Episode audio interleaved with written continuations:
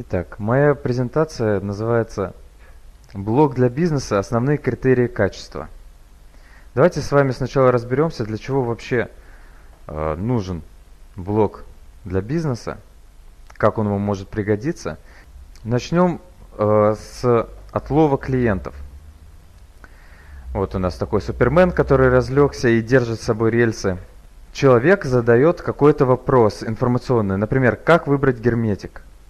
И понятно, что он пока что хочет узнать, как выбрать, но из этого уже следует, что он после этого будет покупать этот герметик. Поэтому мы сразу ловим его на этом информационном запросе.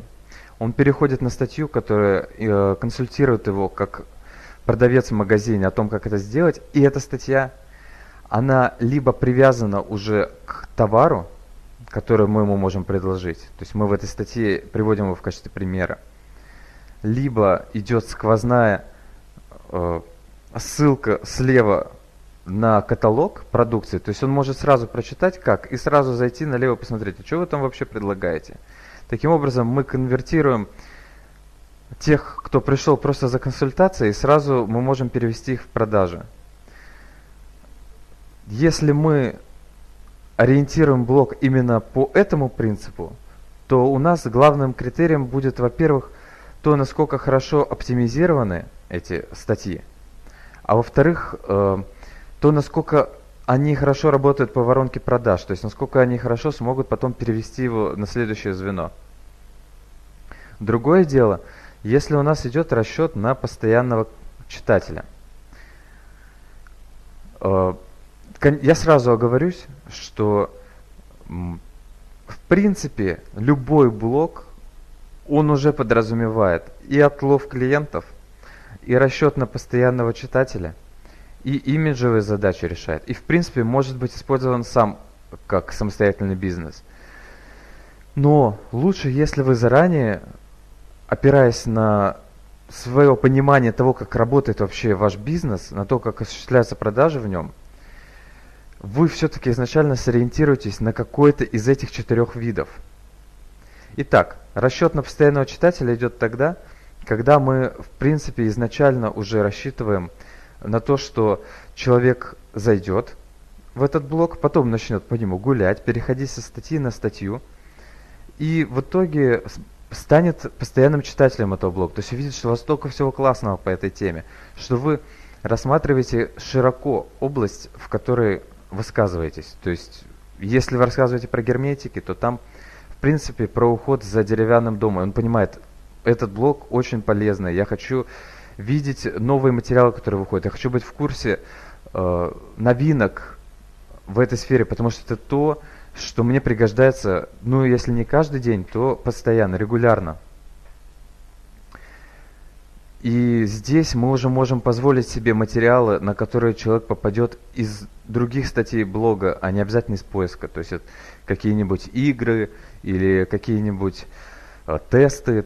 То есть он не попадет на такие материалы из поиска. В этом случае мы рассчитываем на то, что человек сначала станет лояльным блогу, а потом станет лояльным бренду. И тут мы еще пересекаемся с имиджевыми задачами. Вот у нас имиджевые задачи. То есть блок, который ориентирован больше на имиджевые задачи, он в нем больше таких материалов, как интервью со специалистами вашими, отчеты о каких-то мероприятиях, которые уже были, либо рассказ о мероприятиях, которые уже будут с приглашениями – но подразумевается, что у вас настолько известный бренд, что уже есть аудитория, которая будет интересно следить за ним. То есть если вы никому неизвестная компания, то ну, я не вижу смысла вести блог с имиджевыми задачами. Значит, скорее всего, вам лучше начать с отлова клиентов, а потом уже, возможно, переориентироваться на расчет на постоянного читателя. И если вы уже станете очень крутыми, тогда уже начать решать имиджевые задачи. И, наконец, блог как бизнес, просто это я для точности. Мы не будем подробно рассматривать этот вариант. Блог как бизнес значит, что вы не привязываете блог к вашей компании, а вы используете блог для того, чтобы зарабатывать на нем. То есть э, вы продаете на нем рекламу. Ну, реклама тоже разная бывает. Это может быть какие-то баннеры, это может быть э, у вас заказывают что, обзоры на какую-то продукцию. Ну, то есть блог сам по себе приносит деньги. И еще я сразу оговорюсь, что, конечно, по каждому слайду я мог бы говорить очень-очень-очень долго. Я буду стараться успеть все, поэтому говорю только основное. Возможно, что-то еще мы охватим, когда будем отвечать на вопросы. Идем дальше. Если у вас возникают вопросы по какому-то слайду, пишите их сразу, чтобы не забыть в чат, а потом я уже все посмотрю. Итак, объем работ, который вам потребуется произвести.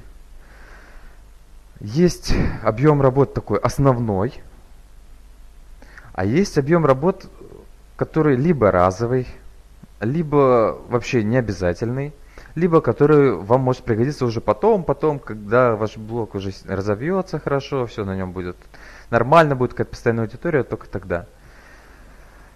Итак, к обязательным работам относится, во-первых, контент-стратегия. Это новое понятие, ну, относительно новое. Но хоть это понятие и новое, но на самом деле это было всегда, когда осуществлялась работа над контентом. Это всего лишь означает, что вы сразу, до того, как начинаете вести блог и что-то в нем делать, должны определиться.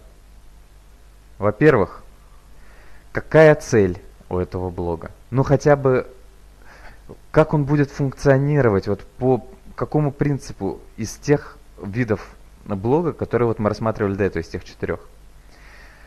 Во-вторых, кто ваша целевая аудитория, для кого вы это делаете? Нужно составить максимально точный портрет этой целевой аудитории.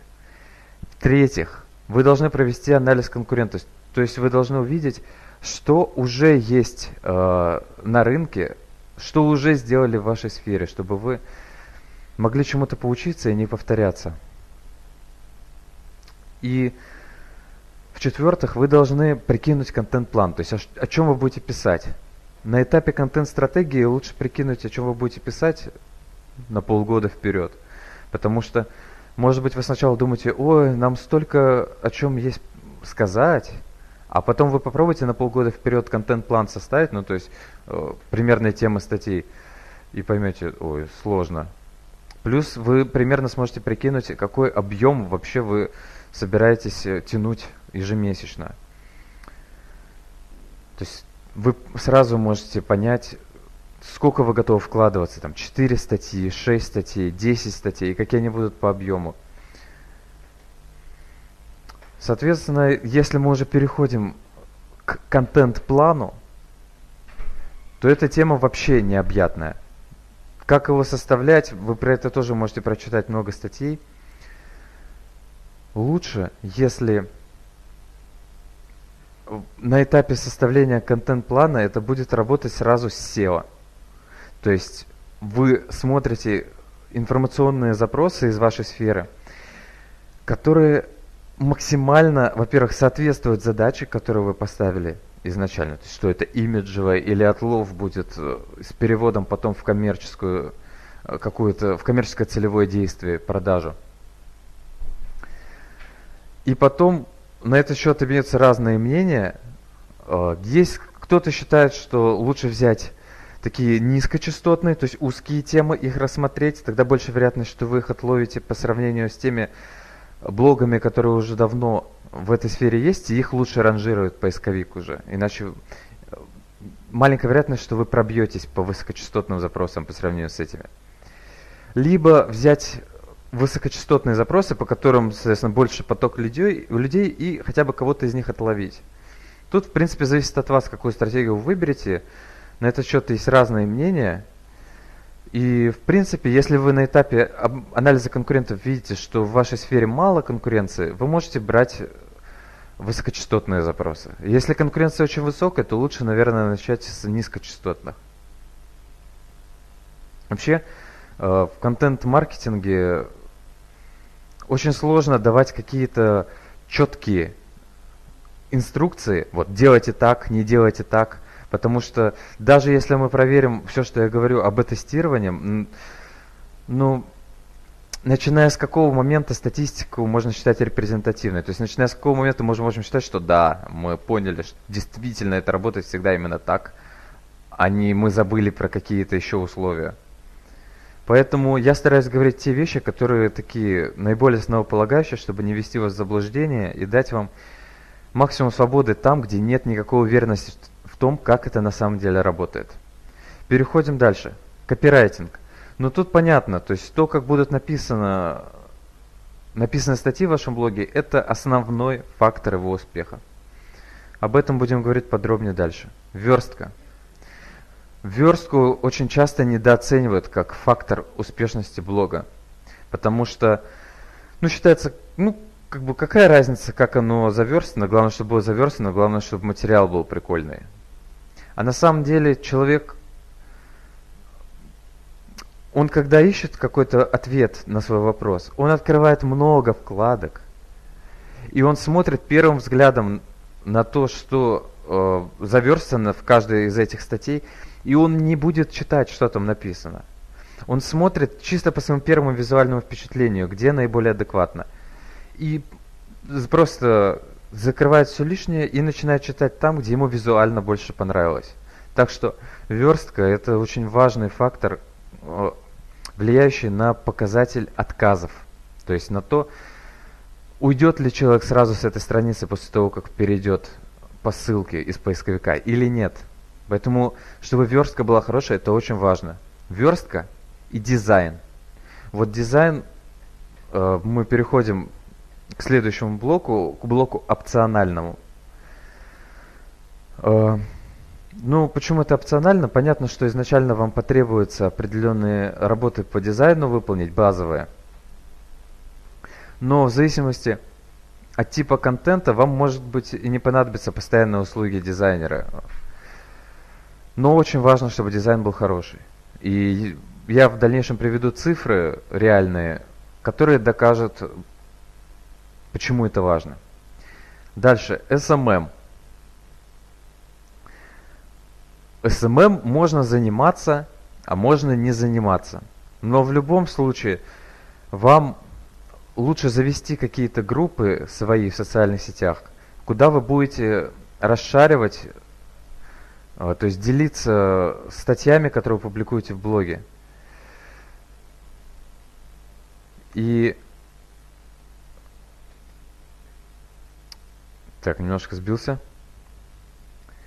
И когда вы расшариваете что-то в социальные сети, а, вы видите, пардон, немножко сбился. Когда вы расшариваете социальные сети, вы увеличиваете скорость того, насколько этот материал быстро проиндексируется поисковиком. То есть э, проверено, что э, если материал расшарен, то поисковик быстрее проиндексирует его. Вы можете даже прямо так основательно социальными сетями не заниматься. Вы можете заняться этим потом. Email-маркетинг тоже относится к таким опциональным работам. Вы можете потом его включить уже, когда увидите, что блог дает какой-то результат. И, наконец, программирование тоже потребуется на начальных этапах, когда нужно будет э, добавить кнопки расшаривания социальной сети под каждой статьей. Но в дальнейшем мало будет вам необходимо для работы с блогом это. Если только не потребуются какие-то особые специфические виды контента, вроде тестов, каких-то игр и так далее. Итак, продолжаем. Кто такой копирайтер – и что с ним делать, как с ним работать. Э, самое главное, что нужно знать о копирайтере, это то, что это может быть кто угодно. То есть из-за того, что порог вхождения в профессию очень низкий, это может быть школьник, это может быть домохозяйка, это может быть э, профессионал, который очень давно занимается этой темой. Но в любом случае этот человек может не иметь представления о том, как строится ценообразование на рынке. Вот что важно понимать. То есть цена не равна качеству. Вам школьник может запросить цену такую же, как э, профессионал, потому что он просто еще не разобрался в ценообразовании и он оценивает статью по количеству вложенных усилий. А так как он плохо разбирается в этой теме, то ему кажется, что он ох, как постарался, и теперь за это нужно хорошенько заплатить. Поэтому в любом случае тому, кто принимает эти статьи, ему нужно уметь оценивать контент грамотно. Не стоит слепо доверяться тому, что вот там копирайтер сам понимает. О том, как э, оценивается качество контента, мы поговорим в последующем. Итак, дальше. Экспертность. Это самое главное, что должно быть наработано у автора. То есть то, насколько он разбирается именно в вашей теме. Э, понятное дело, что изначально, когда человек начинает писать для вашего блога, он не может э, хорошо разбираться, если только он заранее этим не интересовался. Поэтому тут есть несколько вариантов взаимодействия дальнейшего. Либо вы э, натаскиваете его со временем, и в самом начале даете ему писать те статьи, которые не требуют очень глубокого погружения, если вы не готовы прям с ним совсем нянчиться и все за него писать. Э, либо вы пишете сами, а ему даете уже на редактуру больше материала. Либо он пишет сам на основании того, что он прочитал в интернете, и потом дает вам. Вы это снабжаете какими-то своими комментариями и дополнениями, и он это потом еще преобразует. То есть в любом случае вам нужно, чтобы контент, который вы э, производите, в нем чувствовалась ваша экспертность. А если вы оставите копирайтера беспризорным, просто переписывающим то, что уже имеется в данный момент в интернете, то это будет низко конкурентоспособно по сравнению с другими блогами.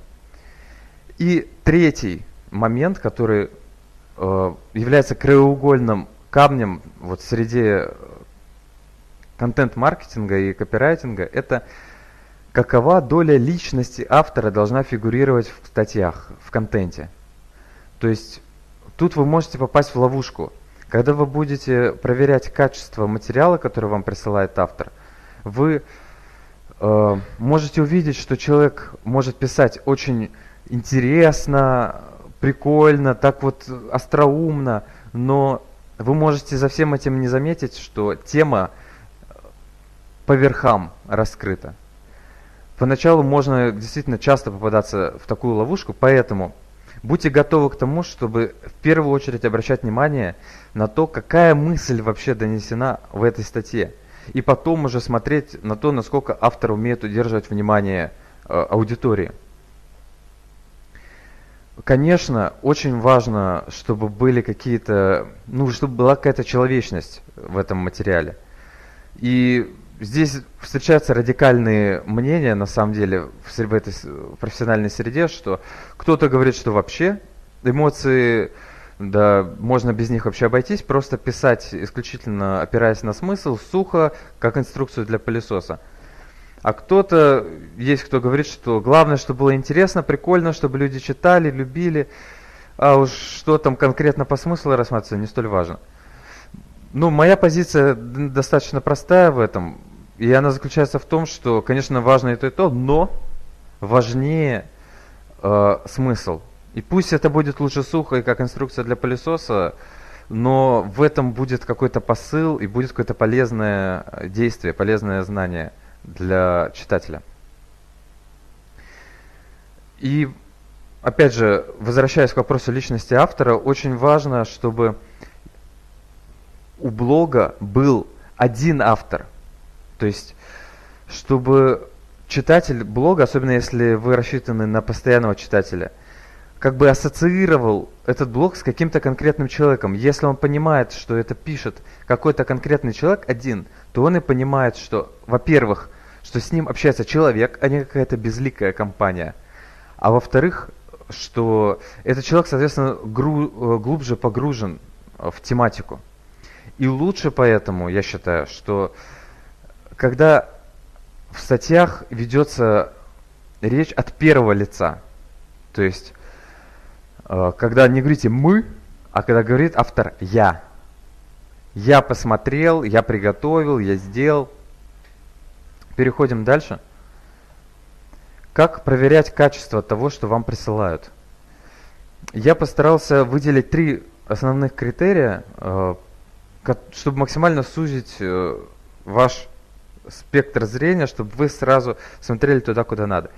Сразу, как только вам присылают статью, вы должны, пробежавшись по ней, понять, какой главный посыл, какое главное полезное действие эта статья в себе несет. А если эта статья какая-то такая общая, развлекательная, то в ней все равно должна быть какая-то мысль. Желательно, чтобы ее вообще можно было выразить в одном единственном предложении. И вот, вы понимаете, что это за мысль. Главное, чтобы она была. И она была какая-то не супер очевидная, а полезной вашей целевой аудитории. Потом вы смотрите, как эта мысль донесена, понятно или непонятно. И третье, вы смотрите, э, какие доказательства этой мысли приведены, если они нужны. Ну, как правило, если эта мысль стоящая, то ей нужны какие-то доказательства. Итак, когда вы проверили на посылы доказательства, следующее, на что вы смотрите, второе по важности, это структура статьи. То есть материал, который вам присылают, он должен быть э, разбит как-то, то есть текст, картинка, текст, врезка, текст, видео, текст, еще что-то. То есть это не должно идти сплошняком, это давно уже, в принципе, все знают. Но не все знают, что хороший текст можно понять, про что он – не только пробежавшись только по подзаголовкам. То есть вы по-хорошему должны пробежаться по подзаголовкам и понять, в принципе, о чем статья и как в ней линия сюжета развивается. Но еще и по первым предложениям каждого абзаца. То есть вы просто можете даже не вчитываться глубоко в статью, посмотреть на абзацы, с чего они начинаются. И у вас уже должно сложиться впечатление о том, что там в этой статье сказано. Но понятно, что на начальных этапах вы не сможете вот так вот. Ну, вам нужно на начальных этапах взаимодействия с автором понять, можно ему доверять вообще или нет. Поэтому вам нужно будет вчитываться подробно. А потом, если у вас нет редактора, если вы уже поняли, что автору можно доверять, вы можете просто вот так вот как бы по верхам, по первым предложениям абзацев уже посмотреть, что там он пишет в новой статье. И третье, на что хочется сакцентировать ваше внимание, это корректура. Конечно, это ну, далеко не самый важный критерий качества в статьях, но я хочу просто указать на это, потому что на это, на самом деле, про это мало кто говорит сейчас. Но то, насколько грамотно написаны статьи, это одно из э, один из показателей конкурентоспособности вашего контента. Потому что у всех пробелы в грамматике, в знании правил русского языка, они более-менее находятся в разных местах. И поэтому люди видят ошибки друг друга. А собственных ошибок не замечают и думают, что то, что они не знают, этого не знает и большая часть населения. Поэтому, если в ваших статьях есть ошибки, это будет очевидно для многих людей. А когда вы видите ошибки на сайте и в статьях, вы делаете вывод о том, как подходят к созданию э, продукции эта компания. И делаете вывод о ее профессионализме. Хотя ее профессионализм может относиться вообще к совершенно другой сфере, не к написанию текстов, неважно. Поэтому если вы запускаете какой-то сайт, и на нем даже нет блога, а есть только тексты в разделах, заплатите корректору, заплатите редактору для того, чтобы эти тексты просто проверили один-единственный раз на э, грамотность. Пусть у вас все будет с точки зрения корректуры грамотно на сайте. Много за это не возьмут, но у вас будет душа спокойна в этом плане. Идем дальше. Здесь я не буду долго останавливаться, я просто э, укажу, какие элементы структуры могут использоваться в статьях для того, чтобы э, разбить блоки текста, чтобы они были не такими скучно читаемыми, чтобы это было интересно и удерживать внимание читателя. Во-первых, это сейчас немногие делают, это оглавление. Если статья большая, ну, под большой статьей я имею в виду, ну, больше 6 тысяч знаков, 10 тысяч знаков. В ней лучше в начале, чтобы было оглавление. Щелкнув на пункт которого вы сразу перемещаетесь на соответствующее место статьи. Во-вторых, врезки. Не стоит часто использовать врезки, потому что тогда они теряют свою силу. Если в вашем блоге использована врезка, значит читатель уже э, понимает, что вау, это если они использовали врезку, значит там что-то реально, очень какая-то важная мысль, на которой я сейчас должен сконцентрировать свое внимание. Списки. Ну, здесь я могу сказать, что всегда, когда можно информацию представить списком, ее нужно так представить. Но старайтесь избегать списков вроде «во-первых», «во-вторых», «в-третьих». Пусть будут э, там либо нумерованные списки 1, 2, 3, либо маркированные. Потому что, во-первых, во-вторых, в-третьих, это очень длинно и разговорно. Дальше. Ну, картинки с подписями, это понятно. Не забудьте оптимизировать картинки, то есть чтобы в картинку были вшиты какие-то ключи, то есть в Alt, в Title. Потом дальше. Таблицы. Тоже графически нужно представлять всю информацию, которая есть в статье. Если можно что-то представить в виде таблицы, не бойтесь. Не бойтесь, что у вас от этого статья сильно укоротится, и она будет хуже ранжироваться.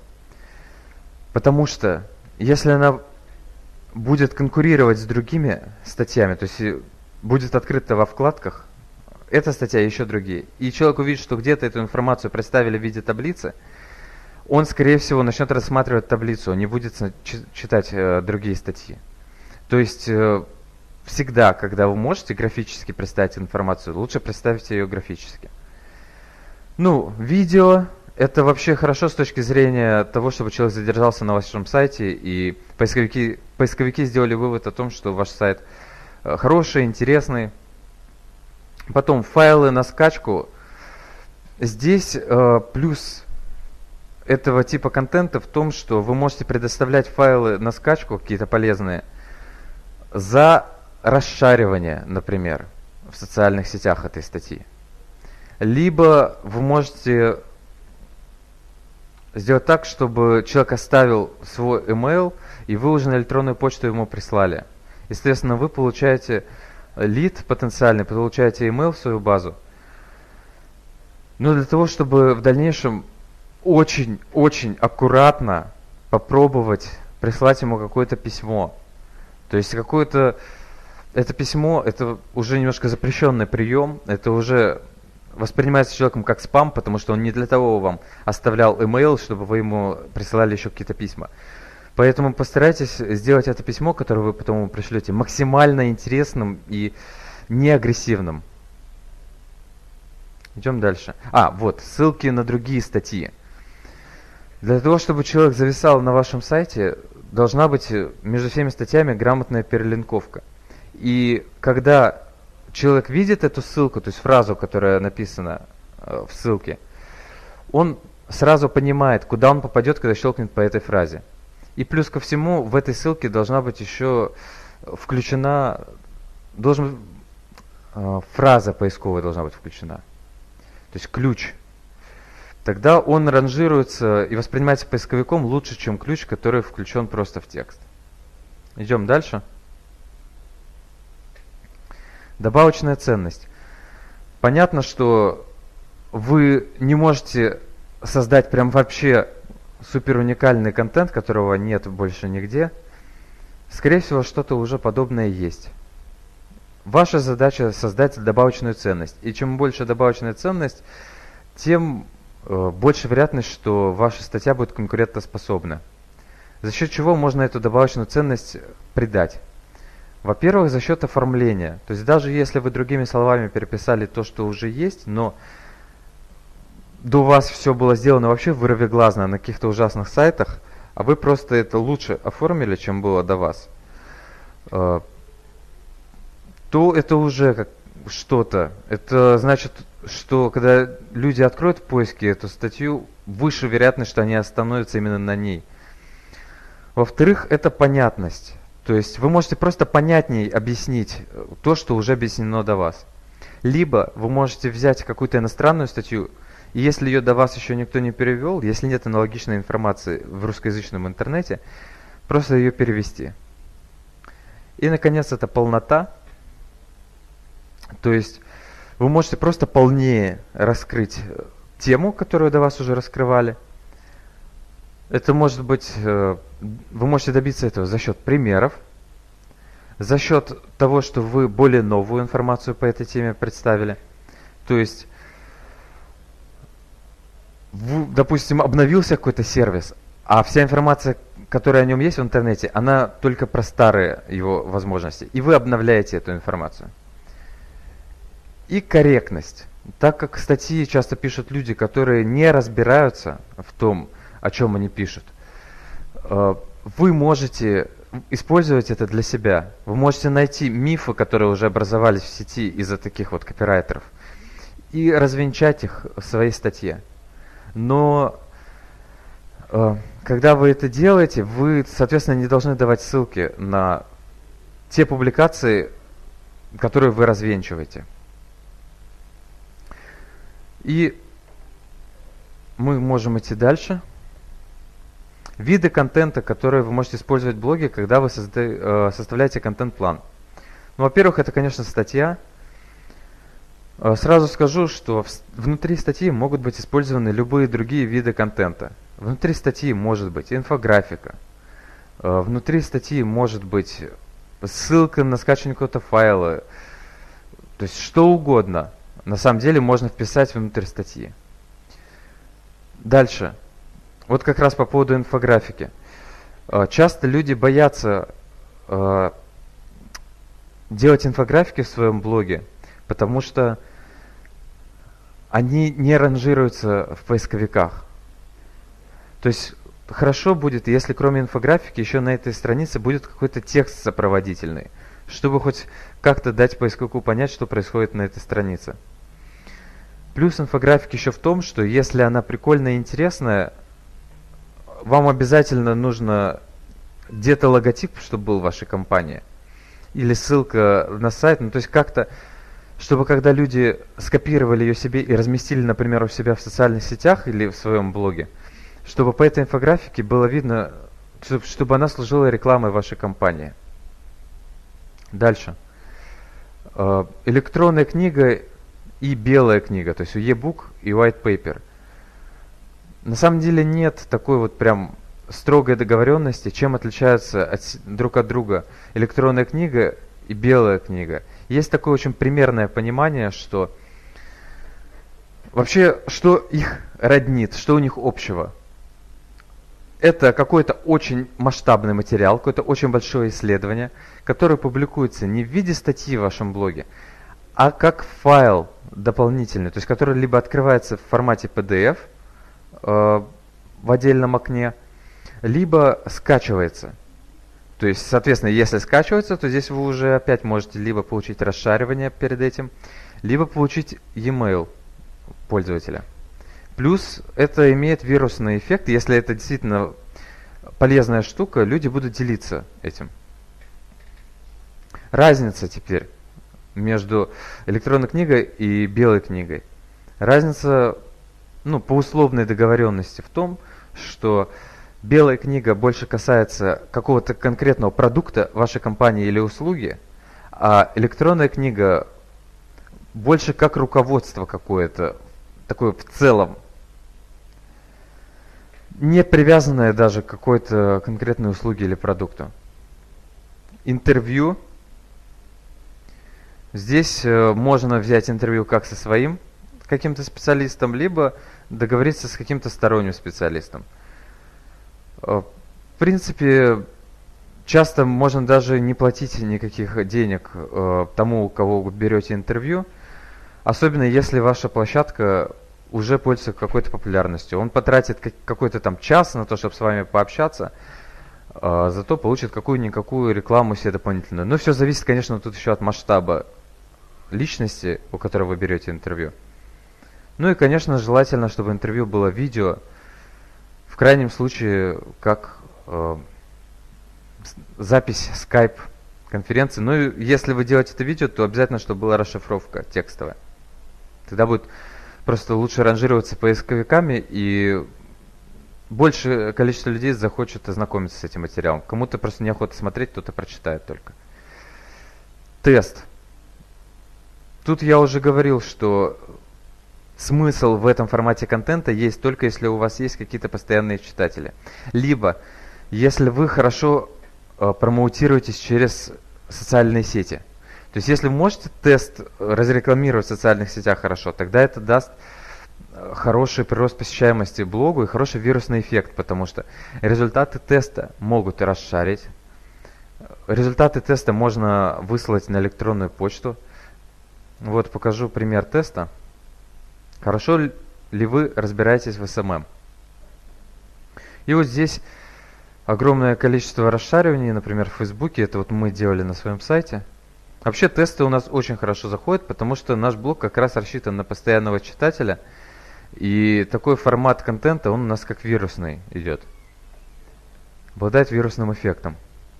Ну и, соответственно, дальше у нас идет видео, аудио или какие-то игры. Это не обязательно какая-то флеш-игра какая-то сложная, это может быть что-то попроще, вроде кроссворда, ну, то есть чего-то очень такого простого. Здесь понадобятся услуги программиста, и, в принципе, этот формат очень похож на формат теста. Идем дальше. Здесь уже пора говорить о конкретных примерах того, как у нас происходит работа с блогом в нашей компании. На этом графике вы можете видеть э, поисковый трафик сайта ProGermetic. Основной источник поискового трафика был это страницы блога. Мы как раз использовали вот тот вид блога, когда идет отлов клиентов из поисковика. То есть мы использовали какой-то ключ информационный и пытались конвертировать э, клиента в продажу. Дос достигалось следующим образом. Вот пример статьи. Э, это у нас инфографики, инфографика, причем интерактивная, когда мы наводим курсор на какой-то из ее блоков, появляется поясняющий текст. А слева э, каталог товаров, где сквозной, то есть он проходит, в какую бы статью блога вы не зашли, слева будет каталог товаров. То есть вы всегда сразу можете перейти в какую-то карточку с штукатуркой там, или герметиком для дерева. Здесь, э, рассказывая про этот сайт, еще есть возможность проиллюстрировать, насколько важен дизайн для уменьшения показателя отказов, чтобы люди больше сидели в вашем блоге. Вот сверху был, вы видите, какой был логотип сначала, то есть это вот коричневое чудо, и потом мы, когда взялись за работу над сайтом, мы изменили логотип. А, и как только изменился логотип, изменился показатель отказов. До этого он был 70%, а после того, как мы изменили логотип, он упал на, 17, э, на 15%. То есть 15% пользователей – просто как только видели этот логотип, они сразу уходили с сайта. То есть им этот логотип сразу говорил о том, что здесь какая-то низкопрофессиональная ерунда на этом сайте находится. Конечно, мы не можем прям вот так вот математически точно сказать, что вот только с этим это было связано, но это не может быть просто таким совпадением, не без этого обошлось в любом случае. А когда мы поменяли дизайн полностью, показатель отказов от 70% уменьшился до 15, 15, 10, ну там, я сейчас говорю примерные цифры, понятно. Вот, так что дизайн это важно. Какое первое визуальное впечатление создается у пользователя, когда они заходят в ваш блог. Следующий пример это сайт Таджира, который занимается э, продажей ножей, в основном кухонных. Ну вот что можно интересного написать про кухонные ножи. Здесь э, блок одновременно направлен и на отлов клиентов из поиска, и в то же время он пытается заслужить постоянного читателя. Потому что если в теме герметиков сложно еще довольно получить постоянного читателя, то здесь легче, потому что есть так, такой фетиш, э, заинтересованность вообще этой тематикой всей ножевой. И здесь надо сказать, что еще нашему клиенту повезло с автором, которым, которого мы ему предоставили. Автор, который писал для этого блога, он сам очень интересуется ножами, то есть ножевым боем, военными ножами. И ему было просто писать, он понимал, для кого он пишет. И под всю эту тему было подведено еще тема кухонных ножей, потому что если человек интересуется ножами в принципе, то ему не все равно, каким кухонным ножом он пользуется. И здесь поэтому мы могли использовать разные уже варианты материалов. То здесь мы видим и инфографику достоинства ножей, а, и уже статьи по теме, причем такие уже такие узкие достаточно темы, то есть искусство, художественные нарезки, даугун. То есть, если человек всей этой темой болеет, для него этот сайт может стать постоянной площадкой, куда он регулярно приходит. А это уже очень много. То есть, он понимает, что эта компания, э, она тоже болеет этим. Она не просто делает, она болеет этим, а значит делает хорошо. Идем дальше. Третий интересный пример, как может быть использован блок, это сайт Eva Drive. Это автомобильные коврики, которые по уникальной технологии производятся. Ну, то есть там специфический материал используется Ева. Поэтому здесь было сложнее с точки зрения привлечения э, клиентов из поиска. Потому что прям коврики Ева никто не искал.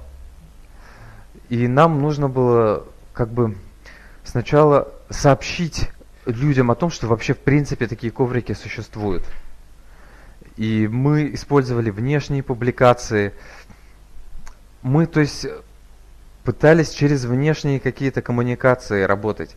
А блог использовать как скорее поддержку для тех, кто уже ознакомился с этой темой, кому э, непонятно что-то, как совершить заказ, в чем особенность этой технологии.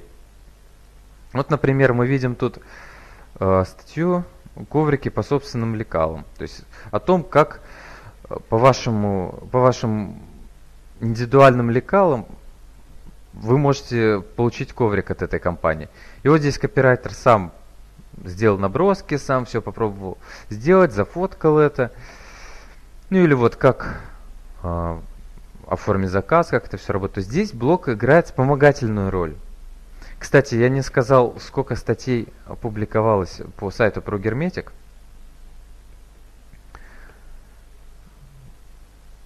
Мы публиковали а, в среднем 6 статей в месяц, и они были объемом ну, около 4000 символов. Временами там были инфографики, таблицы, но в основном это были просто статьи, причем часто они вообще пересекались друг с другом по смыслу. То есть они отрабатывали разные запросы, но по сути посыл в них как бы был один и тот же. То есть, например, рассказывалось э, про какой-то товар конкретный из их каталога. Просто где-то это рассказывалось под соусом ответа на какой-то вопрос, а где-то конкретно мы прям статью так и называли, там герметик, акцент там такой-то, такой-то, и про него.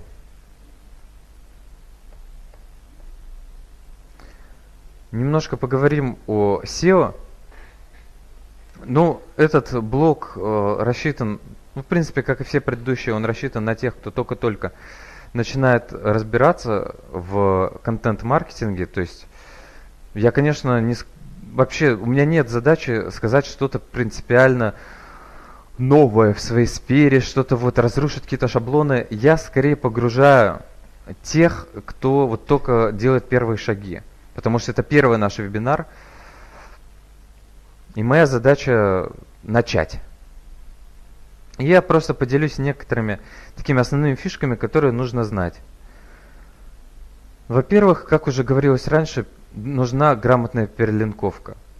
То есть э, вы должны обязательно сделать так, чтобы статьи ссылались друг на друга.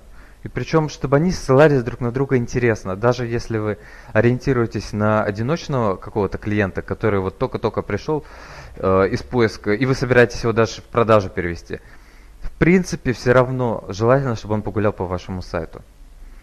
И поэтому перелинковка должна быть сделана для людей. Но в то же время и для поисковой машины. То есть, чтобы в ней, в самой фразе поисковой, был ключ фигурировал. Во-вторых, это хороший description. Ну вот, недавно такая тема появилась, что description больше не участвует в ранжировании. То есть поисковик не, участ... не берет в расчет то, что написано в метатеге description. Поэтому теперь description можно писать чисто для людей. Потому что человек, он когда запрос какой-то пробивает, он на самом деле фильтрует, что открывать во вкладках, и еще вот на вот этой вот выдаче поисковой, он по самим тайтлам и дескрипшенам, которые там выпадают, уже понимает, что достойно его внимания, что нет. Поэтому description, вот это описание снизу, которое под тайтлом пишется, оно должно быть написано так, чтобы хотелось перейти, хотелось кликнуть. А не так, чтобы вы понапихали туда купить без, там, недорого, ну, все в таком духе. Вот. Дальше. По поводу прямых... А, сначала LSI ключи. Ну, это относительно новая тема такая, хотя этот термин появился уже достаточно давно, но активно про это говорить э, начали относительно недавно.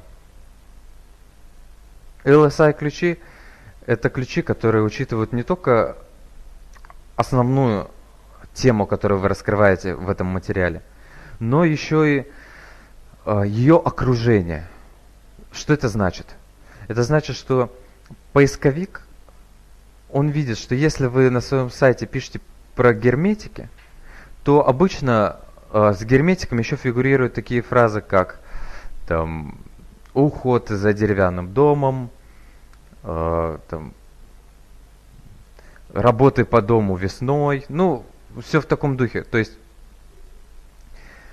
и потому используются ли эти все смежные запросы в вашем блоге и конкретно в этом же материале. Поисковик делает вывод о том, насколько этот материал вообще э, релевантен, насколько он хорош для человека. И поэтому, когда вы пробиваете какой-то ключ, какой-то запрос, начинаете вводить поисковик, он вам уже предлагает возможные варианты продолжения этого запроса. И вот это и есть предполагаемое окружение, которое видит поисковик для этого запроса. Либо вы можете вбить этот запрос э, в WordStat и увидеть справа э, похожие запросы. Это тоже считается LSI. То есть желательно, чтобы у вас эти смежные темы были затронуты в блоге или эти фразы еще участвовали как-то в этих статьях. Дальше. Прямые вхождения миф. Ну, это конечно, не совсем корректная формулировка. Конечно, это не миф. Вот. Прямые вхождения – это когда поисковый запрос отрабатывается в материале вот ровно так же, как он звучит в WordStat. То есть, есть такое мнение, что когда мы используем его в точности так же, то он лучше ранжируется поисковиком. В принципе, это так. Но прям так уж сильно цепляться за это не нужно. Желательно, очень желательно, чтобы это было использовано в каких-то таких важных для поисковика местах, как заголовки, подзаголовки, э, ссылки. Но в самом тексте статьи, в самом теле статьи, не обязательно использовать прям прямые вхождения. Вы можете их разбивать, ничего страшного в этом нет еще один такой момент – это проверка внешних ссылок. Тут я не имею в виду, что там закупать ссылки где-то. Нет, я имею в виду, когда вы закупаете статью на какой-то внешней площадке для того, чтобы увеличить ранжирование своего сайта в поисковике, ну и заодно еще, чтобы, может быть, привлечь каких-то пользователей э, с той площадки на вашу, но это так очень третьестепенно, это малень, маленькую роль играет. Через какое-то время владелец этой площадки может убирать от ранжирования ссылки, которые он проставляет в статьях. И чтобы это проверить, чтобы держать руку на пульсе, есть специальные сервисы, которые позволяют э, отслеживать ссылки, которые на вас идут с внешних площадок. Я пример таких сервисов дам в письме, которое пришлю завтра. Дальше интересный или оптимизированный заголовок. Это тоже такая дилемма, которая в копирайтерской среде очень развита. Ну, то есть, а, что важнее, чтобы заголовок был очень такой прикольный, сочный, такой провокационный, чтобы по нему хотелось кликнуть, чтобы захотелось прочитать, о чем же там написано. Но в нем нет ключа. Или заголовок, который отрабатывает ключ, но он сам все из этого получился такой, ну, такой тухленький, такой средненький. И тут мы вспоминаем о целях, которые стоят перед нашим блогом на данный момент. Если мы стараемся привлечь больше сейчас из поисковика клиентов, конвертировать их в продажу сразу, то лучше сделать выбор в пользу того, который отрабатывает ключ. Если вы ориентируетесь на постоянного читателя, то лучше все-таки интересный заголовок. Но, ну, очевидно, что лучше, когда и то, и то совмещено. И еще одна такая фишка относительно недавно появилась, это возможность вставлять смайлики в, э, в метатеги. То есть в title, description. И проверено на наших клиентах, что действительно, если это использовано со вкусом, не так, что вы просто там пихаете эти смайлики бездумно в любом количестве, а если это использовано со вкусом, то это э, действительно увеличивает количество кликов по этой ссылке.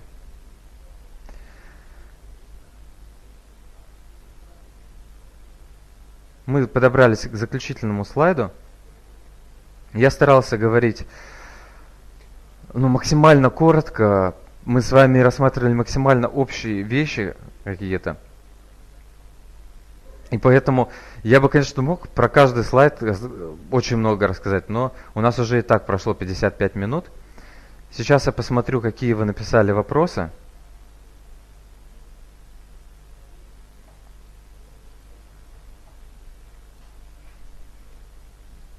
Так.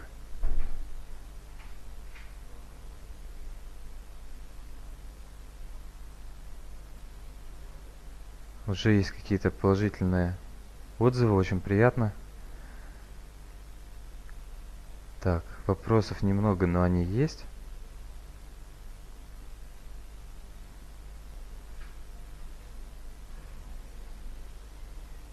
Рекламу старгетировали на профи. Ну, не знаю, по-моему, у нас везде было написано, что это вебинар для начинающих. Потому что мы сейчас запускаем серию вебинаров, это самый первый. Какой мне смысл самый первый вебинар устраивать сразу с каким-то глубоким погружением? Это же как сериал. Там должен быть э, какой-то сюжет, должно быть какое-то развитие, накал. Так. Ну, если только пыль в глаза пустить, какие мы умные. Ну, это и так все знают, что мы классные. Так. Выбираем вопрос. Ну и начну сверху. Имеет ли смысл каждый пост сопровождать визуальным контентом? Картинка, видео, гифка. Ну, сразу говорю, что мы говорим, конечно, не про SMM, мы говорим про блог, и, конечно, в блоге обязательно, чтобы был какой-то визуальный контент. Ну, потому что мало кто хочет читать э, просто текст сплошняком. Если вы спрашиваете про SMM, я бы мог ответить, но я просто не хочу никакие сторонние темы сейчас никак затрагивать, чтобы у нас было все строго по делу. Дальше. Стоит ли брендировать весь подобный контент. Ставить лого, ссылку, название компании. Но это тоже больше вопрос про SMM. Если вы в блоге находитесь, то уже автоматически вы брендируете все. Какие видите тренды в развитии блогов? А, ну еще обязательно для истории, так сказать, я уточню, что ну, может быть, сразу я отвечу этим самым на многие вопросы, которые в дальнейшем будут. Что создание контента – это искусство. Ну, то есть это творчество. Я очень это слово не люблю, ну, прям зеленею обычно. Просто сейчас э, не зеленею, потому что нельзя. Но это как бы полет. Потому что здесь постоянно все друг друга перебивают, и как только появляется какой-то шаблон, обязательно выиграет тот, кто этот шаблон разобьет. Поэтому не нужно, нет никаких прям вот таких вот супер строгих рекомендаций относительно того, каким должен быть контент. Может быть, у вас будет какая-то статья с картинками, например, а какая-то статья вообще без картинок, и там будет вообще только два слова написано, не знаю, два абзаца, и больше вообще ничего нет. У вас такой постмодерн. Поэтому э, для постмодернизма всегда есть место. Те рекомендации, которые я даю, они такие общие, но вы всегда должны иметь в виду, что постмодерн работает. То есть, если вы разорвете шаблон устоявшийся, это тоже будет фишка, это тоже будет работать. Поэтому мои рекомендации общие такие. Так. Какие тренды вы видите в развитии блогов личных и компаний? В сторону чего будет смещаться акцент в контенте? К видеоформату – Какие темы и фишки видите наиболее популярными в ближайшие годы? Ну, опять же, я сейчас э, выражаю свое мнение. Ну, только ленивый не сказал о том, что сейчас будущее за видеоконтентом. И я э, не ленивый, я скажу тоже, будущее за видеоконтентом. Это мое мнение, потому что все идет по пути э, упрощения, наименьшего сопротивления. Если проще посмотреть, то люди посмотрят. Если что-то быстрее увидеть как таблицу отрисованную, они посмотрят как отрисованную таблицу. Но в любом случае, визуальный контент, то, что считывается быстрее, то и будет э, пользоваться спросом. То есть вся ставка сделана на то, как максимально быстро донести ту или иную информацию. Вот э, это и будет, за этим и будет тренд всегда. И какие там появятся для этого уже э, техники, может телепатия будет какая-то или еще что-то, всегда этот принцип будет работать. Ну вот делайте, соответственно, дальше уже выводы из этого. А, еще такой тренд. Ну, я, честно говоря, не встречал, чтобы много где про это говорилось. Я скажу еще раз. Все больше и больше будет конкуренция в плане грамотности. Потому что люди читают постоянно. Даже те, кто не читает, ну то, что принято, читающий человек. То есть, кто не читает художественную литературу, они читают на своих смартфончиках там какие-то Э, ну, что-то читать, что им интересно. В принципе, для любого человека сейчас в интернете есть что почитать. И со временем, конечно, у них от этого нарабатывается грамотность.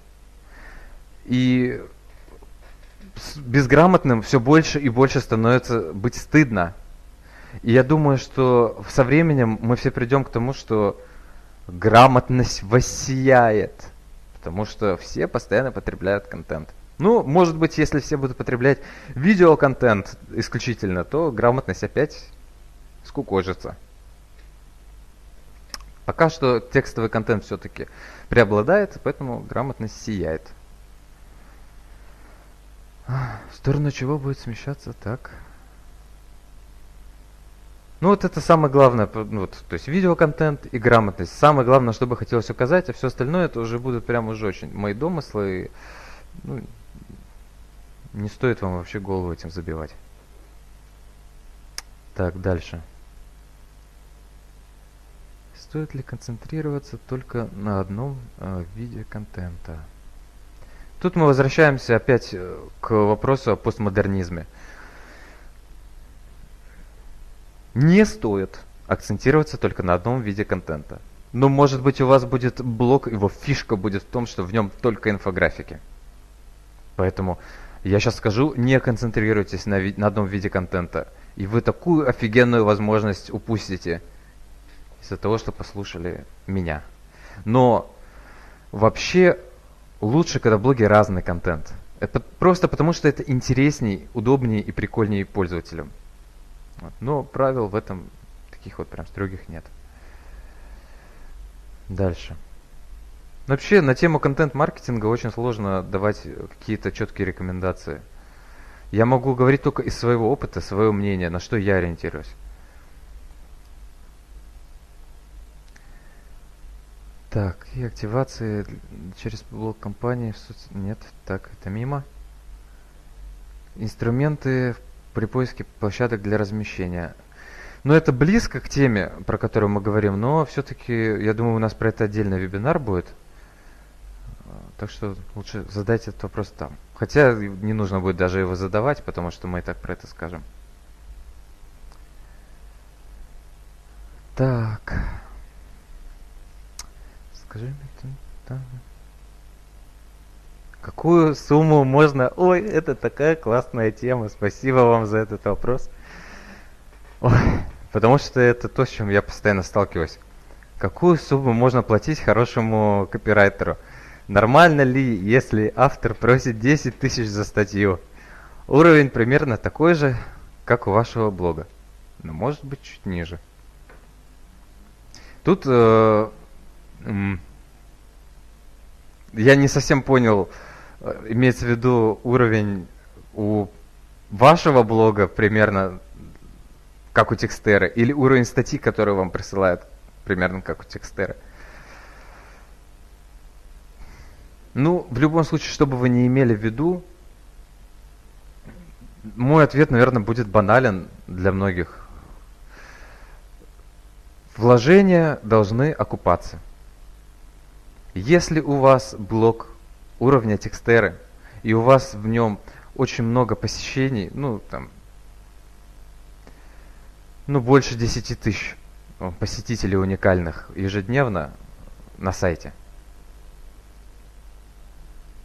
то э, вы можете платить, потому что с таким огромным количеством посещений, в принципе, вы можете окупить эти 10 тысяч. Но какая статья?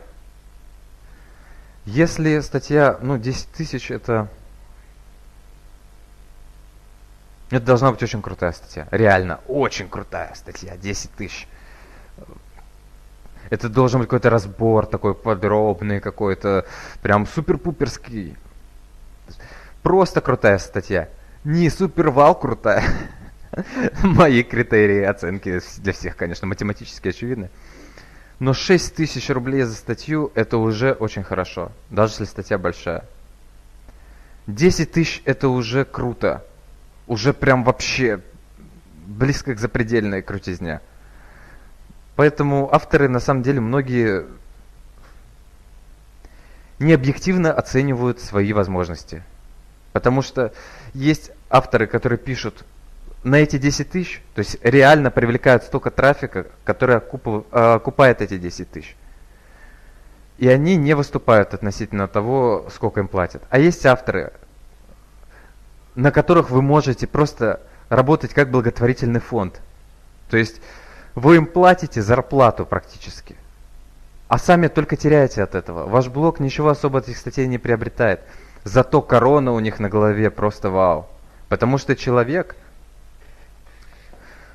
который, неважно, чем он занимается, любой человек, копирайтер, продавец, он всегда должен осознать себя вот в таком вот, вот треугольнике, да? Он, клиент и его работодатель. И он должен соблюдать интересы всех трех сторон – а очень часто исполнители соблюдают интересы только одной стороны, только своей. И они думают, что, ну вот как в школе, они примерно задание какое-то сделали, то, что от них было нужно, и их давайте мою пятерку. Они не понимают, что э, работодатель должен получить какую-то прибыль за то, что он делает. Он дает им работу, и он должен что-то за это получить. Он посредником послужил. А просто за хорошие оценки Никто не готов платить. И очень мало кто это понимает. Очень мало кто готов больше, чем на одном угле из этого треугольника соображать. Если человек соображает на уровне двух углов треугольника, это в принципе тоже плохо, но уже лучше, потому что со временем он поймет, что все, что хорошо для его работодателя, все хорошо, то же самое хорошо и для клиента обычно. И ему тогда придется соблюдать вот эти все три стороны. В противном случае он будет писать типа такие продающие тексты, но они не будут никому интересны, и для э, его работодателя тоже в итоге будет убыток. Поэтому у многих авторов вообще корона на голове, на самом деле, но это особенность творческих профессий, так называемых творческих профессий. Я считаю, что любая профессия, профессия творческая, просто почему-то считается, что писать это творчество. Так.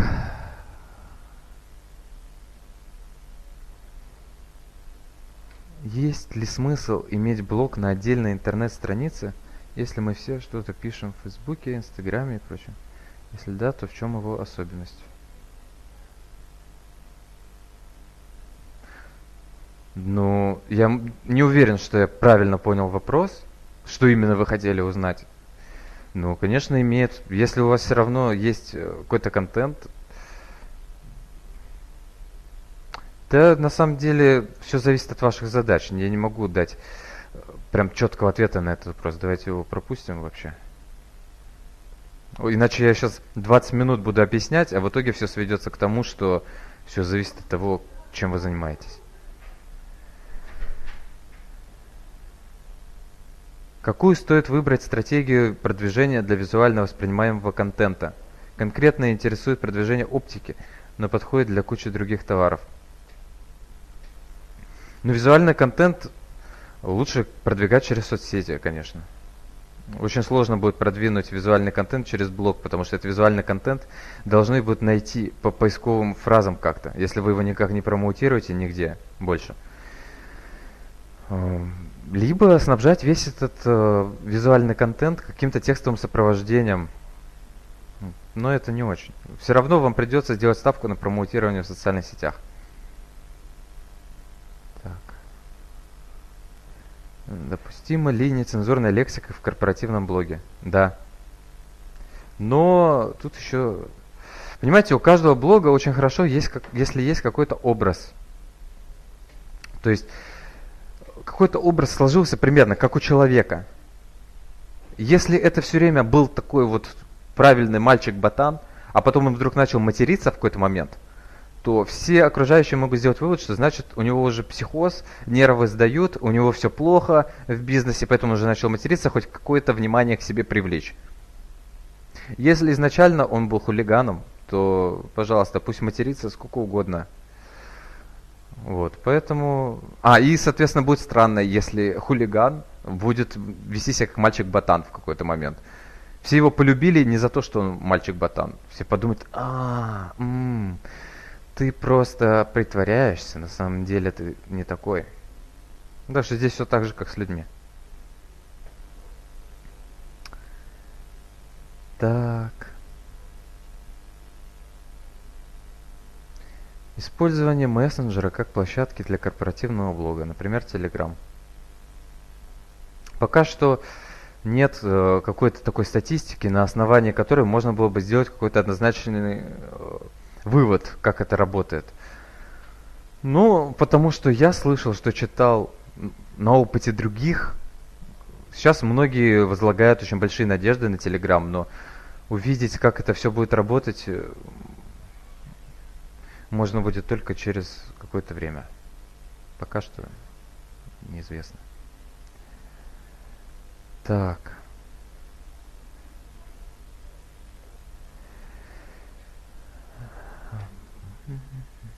Что значит тухленький заголовок с ключом? Ну вот представьте, вы думаете, как назвать статью. И вы придумали какой-то Ну, очень прикольный заголовок, который прям вызывает э, желание прочитать. Например, там продвижение сайта, как э, как не слить деньги в трубу. И единственный ключ, по сути, который мы здесь используем, это продвижение сайта. Вряд ли кто-то будет э, спрашивать у поисковика, как не слить деньги в трубу, правильно? Вот. А если бы мы написали продвижение сайта для начинающих, то это уже что-то, уже там есть какие-то запросы для этого. Но продвижение сайта для начинающих так скучно. Поэтому вот это я имел в виду. Думаю, дальше уже разжевывать не надо. Так.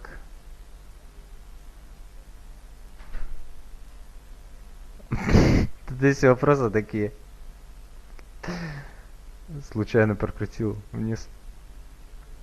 О, о, о, о, о. сколько всего? Так, у нас 15 минут осталось. А, как найти копирайтера в сложной нише? Найти копирайтера и сделать из него специалиста. Мы об этом говорили. Запись будет. Каковы же основные критерии качества блога? Мы об этом говорили э, на тех слайдах, когда говорили о критериях качества конкретной статьи, о добавочной ценности. Можете, когда выложим запись, посмотреть еще раз э, э, эти слайды. Там мы рассказали, какова добавочная ценность. По сути, это и есть критерий качества блога. То есть то, как он оформлен, то, какую добавочную ценность несут его статьи, э, какова экспертность.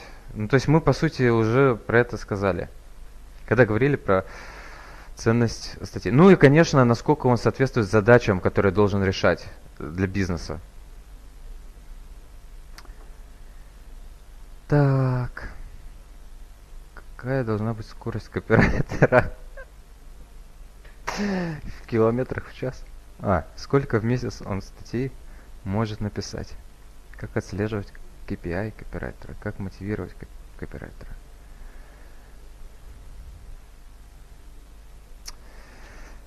А, это, конечно, тоже сложный вопрос. Я могу сказать просто, как делаем мы. Мы, у нас есть специальный э, Пока что мы это делаем вручную, но скоро у нас э, будет спрограммирован уже специальный э, сервис для внутреннего пользования, который смотрит то, сколько мы вкладывали в ту или иную публикацию, и то, сколько в итоге было просмотров. И в итоге мы понимаем, во сколько нам обошелся каждый просмотр. И в итоге мы понимаем, какому автору стоит там, платить те деньги, которые мы платим, а которые, а какому не стоит. Или, может быть, мы видим не по автору, а по каким-то темам. Но в целом, э, в принципе, можно сделать вывод по авторам. И обычно это видно вот просто даже в первый же день, когда опубликовал статью, когда она проиндексировалась, но у нас просто очень много посещений в блоге, мы сразу это видим.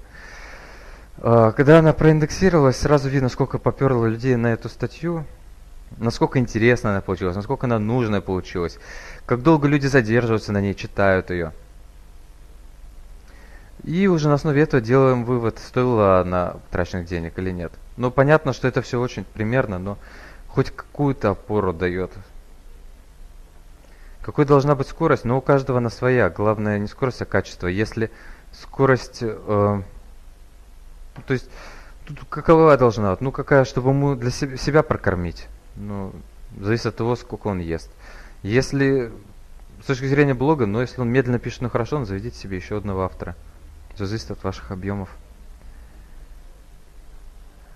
Так. Как найти копирайтера для внешних публикаций? Как его мотивировать и проверять работу? Ну, я думаю, что так же, как... Э, я не работал с копирайтингом для внешних публикаций, но думаю, что принцип тот же. Наболело. Скорость э, с количеством знаков, знаков вообще никак не, не связана. Вы можете на статью думать, собирать информацию 5 дней, а написать ее за час. Каким образом вы добавляете тесты на блог? Это не ко мне.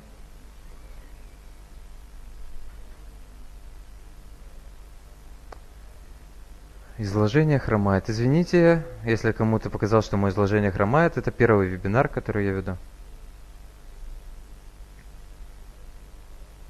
Так, дальше идет всякое. Видео или визуальный подход? Ну, скорее визуальный подход. Все зависит от того, как проще донести ту или иную информацию.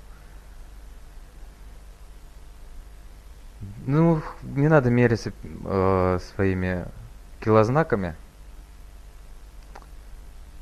Так. Качественный контент, штучный. Так, дальше идут все, сам себе специалисты. Спасибо, что за, за меня отвечаете на вопросы. Так. У нас еще 10 минут, если что.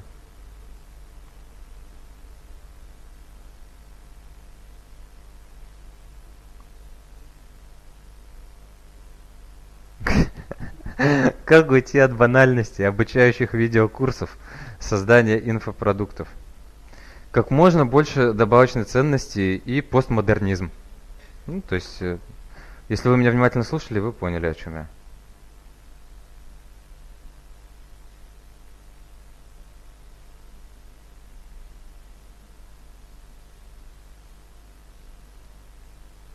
Сколько статей заливать в месяц в зависимости от ниши или сегмента? Чем больше вы будете заливать, тем больше вы получите трафика. Но это на самом деле вопрос, который можно проверить тоже на своем примере опытным путем. Это как вы можете, допустим, вкладывать, ну, например, 5000 в свой блог, и они не будут окупаться. Потом вы вложите 10 тысяч в блок, они начнут окупаться. Вы думаете, о, начиная с 10 тысяч это уже окупается.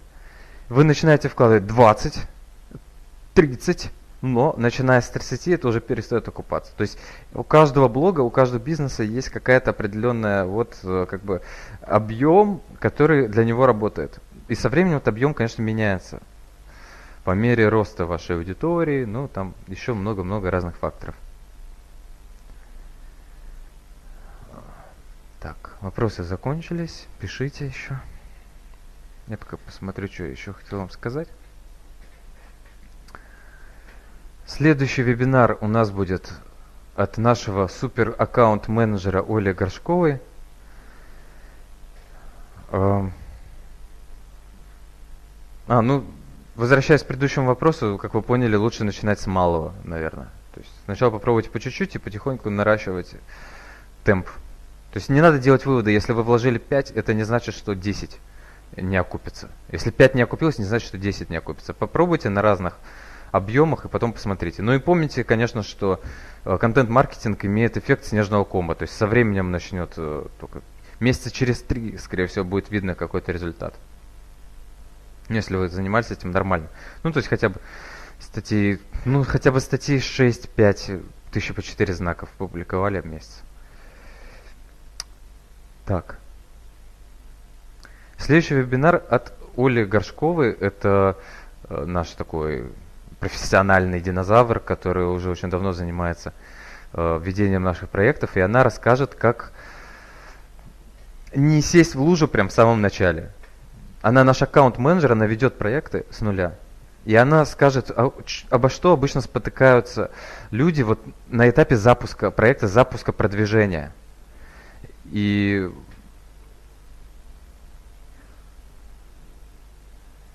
так, у меня тут интересный вопрос поступил. А, чтобы записаться на следующий вебинар, просто зайдите в наш блог, а, там он уже проанонсирован, либо в наши соцсети, либо просто дождитесь письмо, которое завтра вышлю тем, кто подписался на вебинар. Так. Пальцем в небо я не тыкаю. В начале презентации был заголовок «Личность копирайтера», но разговор был о стиле. А с какими личностями лучше вести блог?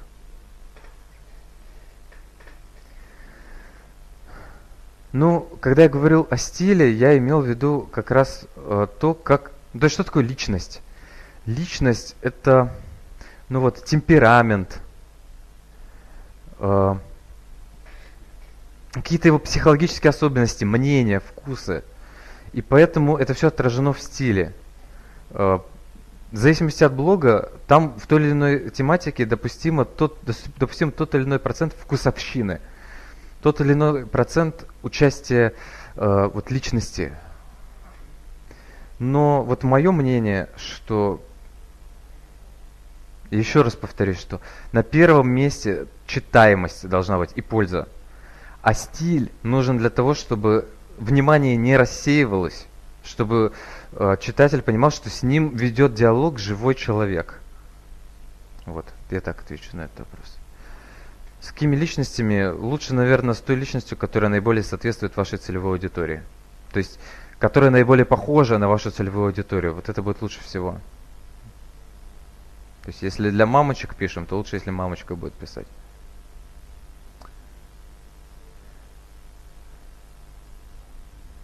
Я буду вам благодарен не потому, что это там нужно для нашего бизнеса или еще что-то, а даже просто по-человечески, просто для меня, если вы оставите какие-то отзывы, даже если они будут негативные, я за негативные образ, э, отзывы. Главное, чтобы они были конструктивны, чтобы я понял просто, над чем я могу работать в дальнейшем, чтобы сделать более полезными вебинары, которые еще буду вести для вас, чтобы глубже кого-то погрузить, погрузить в темы. Поэтому пишите любые отзывы, даже если вы считаете, что вам особо нечего сказать или что ваш отзыв ни на что особо не повлияет повлияет. Вы потратите чуть-чуть времени, а для меня это важно. У нас еще пять минут, больше вопросов я не вижу, вроде по всем прошло. Я еще подожду, вдруг кому-то что-то в голову придет.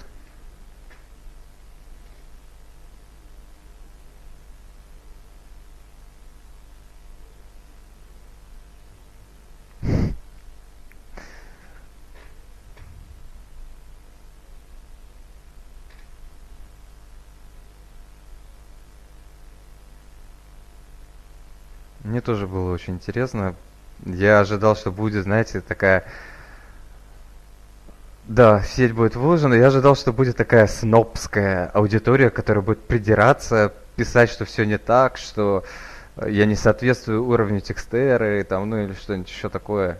Но оказались все такие милые, такие классные.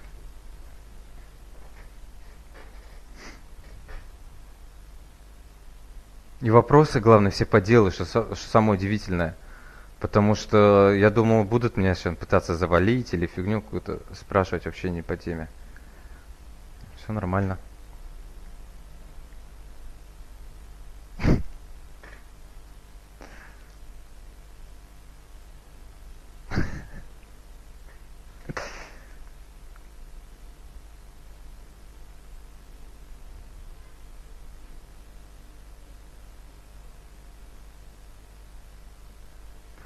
Как аргументировать? О, блин, спасибо за этот вопрос. Аргументировать редактуру. Максимально конструктивно, конечно. Но здесь я, наверное, могу дать более развернутый ответ. Как аргументировать редактуру? Во-первых, нужно понимать, что решающее слово за вами как за заказчиком. И вы должны сразу это обозначить, чтобы копирайтер изначально, когда пишет, понимал, что ему могут отказать и что его текст могут отправить на правки обратно. Как это можно сделать? Во-первых, если у вас есть время, то лучше пусть он согласовывает тему заранее. Потом, пусть согласовывает структуру статьи, то есть примерно, чтобы вы понимали, о чем он там будет писать. Чтобы вы на любом этапе могли ему отказать сразу, он не тратил время свое впустую. То есть так можно. Потом еще э, можно заранее обговорить как-то, что вы оставляете за собой право на правки, на отказ. Это нормально. Либо вы ему какую-то небольшую сумму выплатите в любом случае, вот, а остальное, если вам понравится, и вы у себя публикуете. Э, это такой момент. Потом, как аргументировать правки? Если вы все вот это уже обезопасились, э, то теперь уже можете давать конструктивные правки. Когда вы даете правки, даете, давайте их как робот, не как человек. Это очень важно. Если вы начнете общаться с ним как человек с человеком, э, все, вы начнете либо потакать ему, либо вы начнете э, вносить свою какую-то, ну вот, личную неприязнь, если она уже сформировалась, еще что-то. Как робот, просто вы робот-редактор. И пишете на языке фактов просто, фактов, э, цифр. И если что, можете так писать. Мне не нравится. Я заказчик, мне не нравится. Вот. Лучше, конечно, если еще на этапе постановки задачи уже вы обозначите максимально подробно, что вы хотите получить.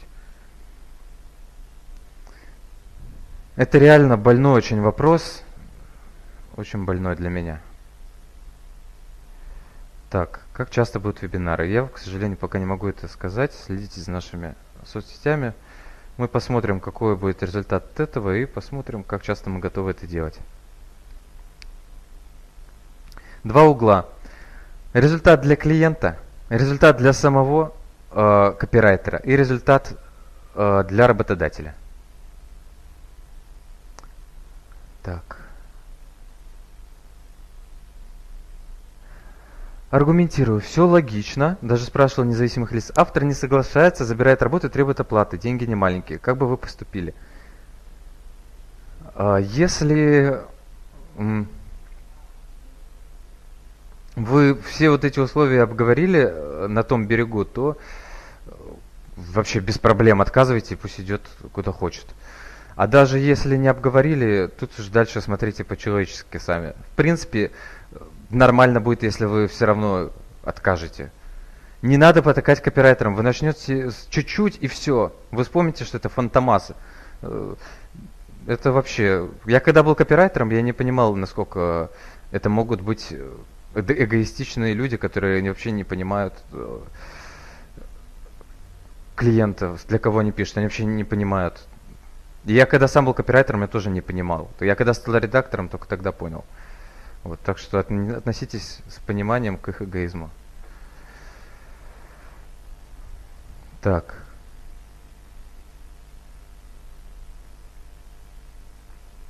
Есть ли шанс сделать блог популярным неудачнику? Ой, это, конечно, особенно если это блог неудачника. Люди любят неудачников, потому что каждый при себя знает, что на самом деле он неудачник. И чем больше человек удачник, тем больше неудач он у себя видит на фоне своих удач. Так что все нормально. Если вы считаете, что вы неудачник, значит, вы просто много работаете.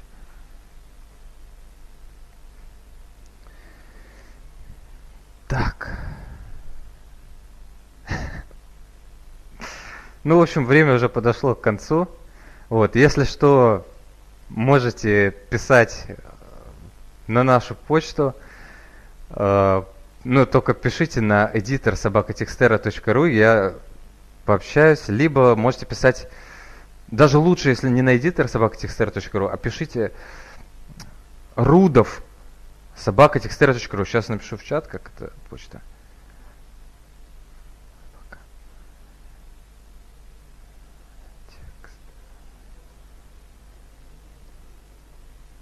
Вот, можете писать, это моя личная почта. В принципе, я с удовольствием пообщаюсь, вы тем более такие лапочки. Если бы вы не были такими лапочками, я бы фиг вам свою почту дал. Так. Ну, в общем, все. Э, не забудьте проплюсовать, откомментить, записаться на следующий вебинар. Спасибо вам большое, что были сегодня со мной.